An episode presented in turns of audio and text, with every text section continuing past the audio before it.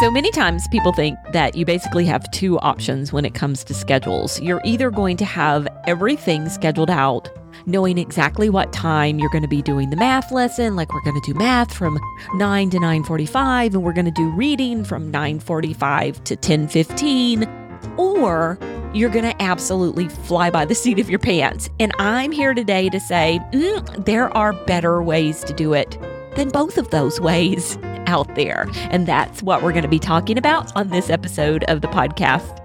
Hi, everyone.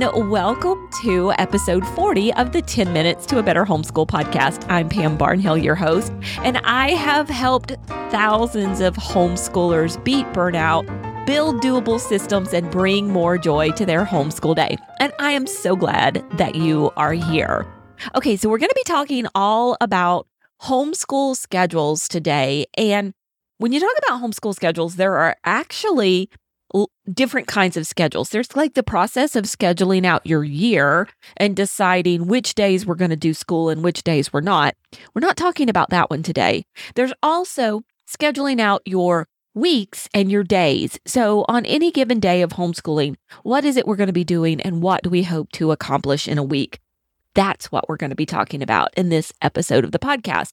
And how can we simplify this and make it doable and motivational for us without kind of micromanaging everything? Because I have to tell you, as much as I would love to be able to say every day we're going to be doing this subject during this time frame, it really isn't practical. If you have any children at all, life can very quickly go off the rails. Even without kids, life can very quickly go off the rails. And so, if you're trying to stick to these timetables of certain things happening at certain times, kind of like they do in a school, in a school, math is theoretically happening between 9 and 9:50 every day. If you're trying to recreate that at home, it gets really difficult because our lives are so much more fluid than that. And a lot of times when we are homeschooling a third grader or a, a first grader, we might also have a four year old or a newborn who is there impacting our day.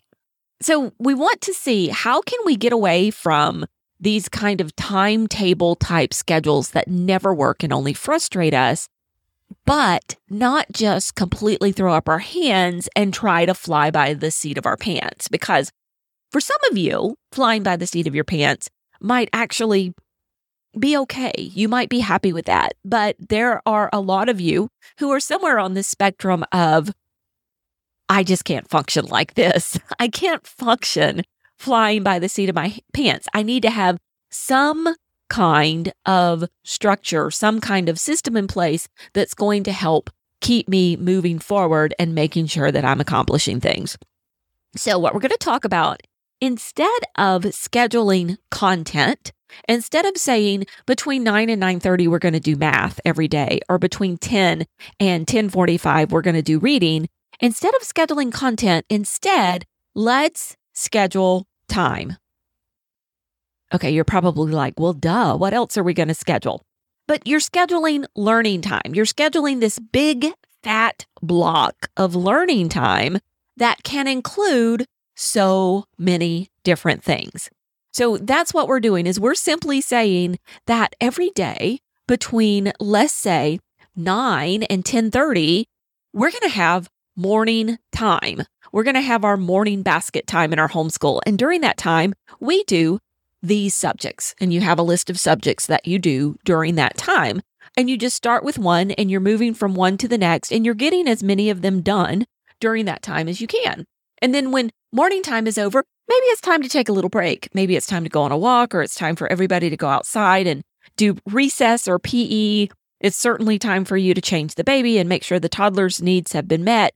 And then you're going to schedule your next block of time. So in our house for years and years, we did morning time first, an hour to an hour and a half, depending on the ages of my kids. And then when that time was over, we would take a little break, have a little snack, and we would transition into our next block of time for the day. And that was largely independent work or independent time, the time where I was helping kids one on one, especially when they were little, work on their math, learning how to read, spelling. I would be working with each one of them. And I'll give you a little hint when it comes to that. If you're going to be working with multiple children individually, always start with the youngest kid first.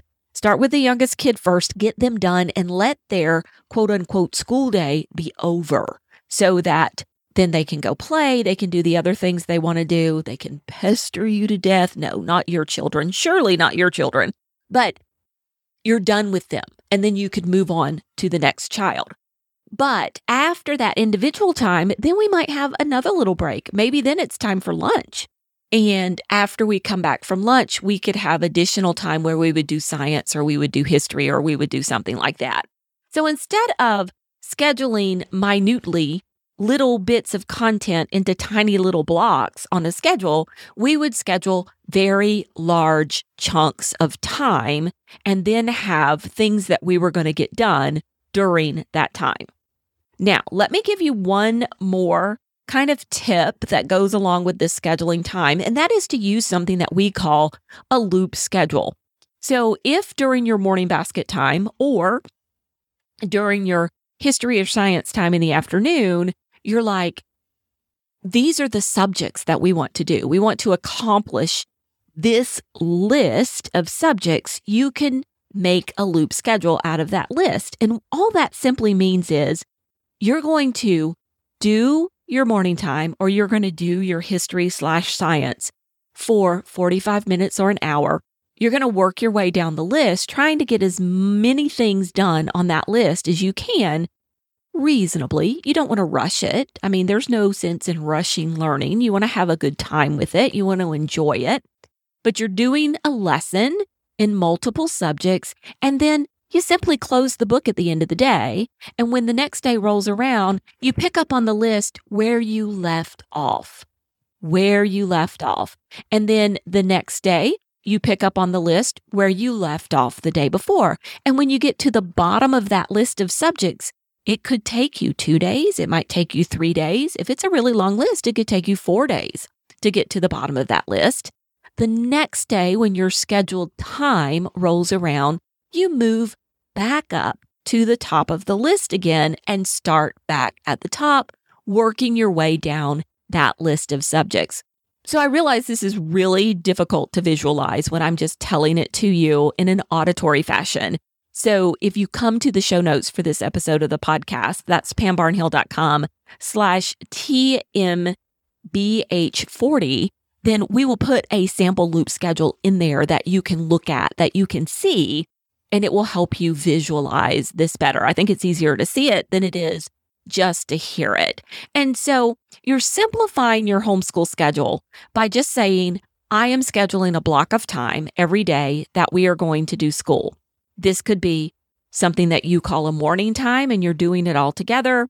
This could even, you can do individual loops for your children. One of my favorite ways to use a loop schedule is actually in language arts because language arts is not just one subject, but it's multiple subjects. And so I put a kid's language arts subjects, things like vocabulary, composition, grammar, spelling, on a list set aside a block of time each day to do language arts, and then we work our way down that list. And when we get to the bottom, we loop back up to the top again. And maybe we get through that list three, four times a week. And so it's just a really easy way to simplify that schedule to make sure that you're getting to all the things equally and to make your life easier. I'm going to harken back to a couple of episodes ago where I said, Hey, if you really want to make your homeschool life more efficient, combine your kids, bring your kids together for morning time. I can't stress that to, that enough. I mean, that is another way to completely and totally simplify the schedule when you combine your kids and teach them a single subject together. So if you haven't listened to that one, do go be sure to go back to episode 38 and listen to creating an efficient homeschool by combining your kids.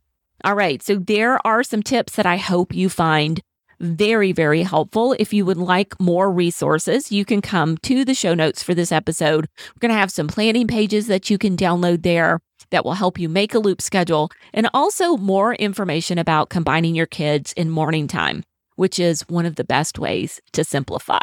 Okay, I will be back again next week. Next week, we're going to be talking all about kindergarten and the key ingredients for a kindergarten plan that is going to work for you. Until then, keep on homeschooling.